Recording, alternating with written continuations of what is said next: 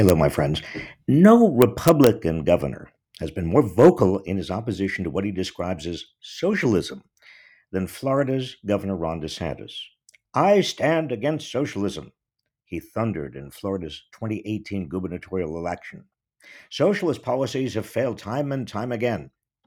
In June, DeSantis signed an education bill directing Florida's Department of Education to develop a curriculum educating students on the evils of socialism as well as communism.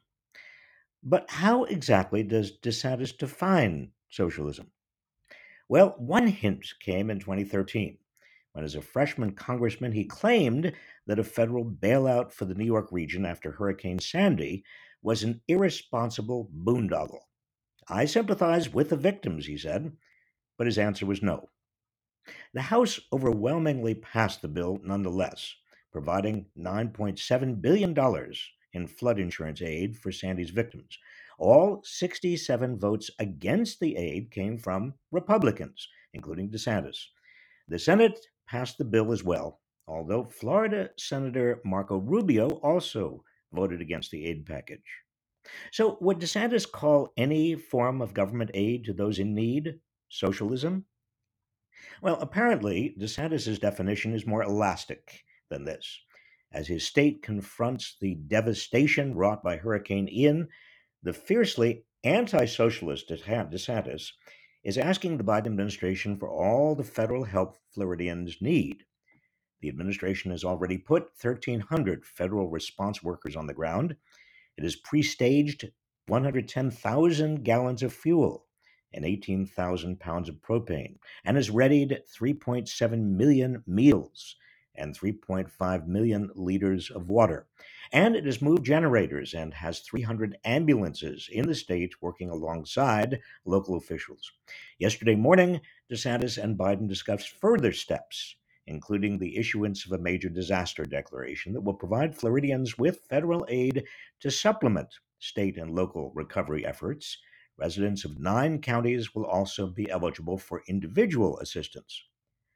We all need to work together, regardless of party lines, DeSantis told Fox News' Tucker Carlson Wednesday night. When people are fighting for their lives, when their whole livelihood is at stake, when they've lost everything, if you can't put politics aside for that, then you're just not going to be able to. Now, my point is not to accuse DeSantis of hypocrisy. It's just that a major disaster tends to focus the mind on why we need to work together rather than issue meaningless attacks on socialism. In fact, DeSantis' former stance against socialism has been the tried and true position of the Republican Party for a century against all forms of social insurance. As the 1928 Democratic presidential candidate Al Smith, then governor of New York, put it, the cry of socialism has been patented by the powerful interests that desire to put a damper on progressive legislation.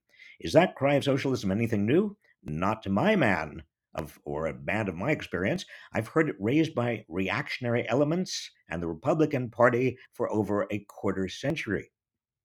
Socialism was the scare word used by the Liberty League in 1935 when Franklin D. Roosevelt proposed Social Security. In 1952, President Harry Truman noted that socialism is the epithet they have hurled at every advance the people have made in the last 20 years.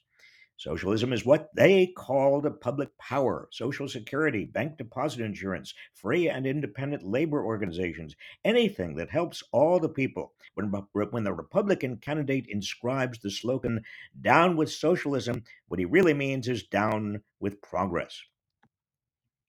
What is the alternative to social insurance against hardship? Well, it's a survival of the fittest society, which only the richest and most powerful endure. Social insurance is what government is for, pooling our resources for the common good. Whether it's called, and regardless of whether this is called socialism or enlightened capitalism, it is necessary for a decent society. Yet America spends very little on social insurance compared to other advanced nations. Almost 30 million Americans still lack health insurance, Nearly 51 million households cannot afford basic monthly expenses, including housing, food, childcare, and transportation. We're the only industrialized nation without paid family leave. We can debate whether social insurance reduces people's incentives to take reasonable precautions against potential hazards, or whether it causes people to become overly dependent on the government or undermine personal responsibility. But listen, there is no debate that many Floridians, and as seems likely, residents of South Carolina and adjacent states, need the help of their fellow Americans to weather this monster of a hurricane. This urgent, palpable need should remind us how often we do need one another, not just through charity and personal generosity, but also through an institution that pools our resources for those of us who find themselves in need. It's an institution called the federal government.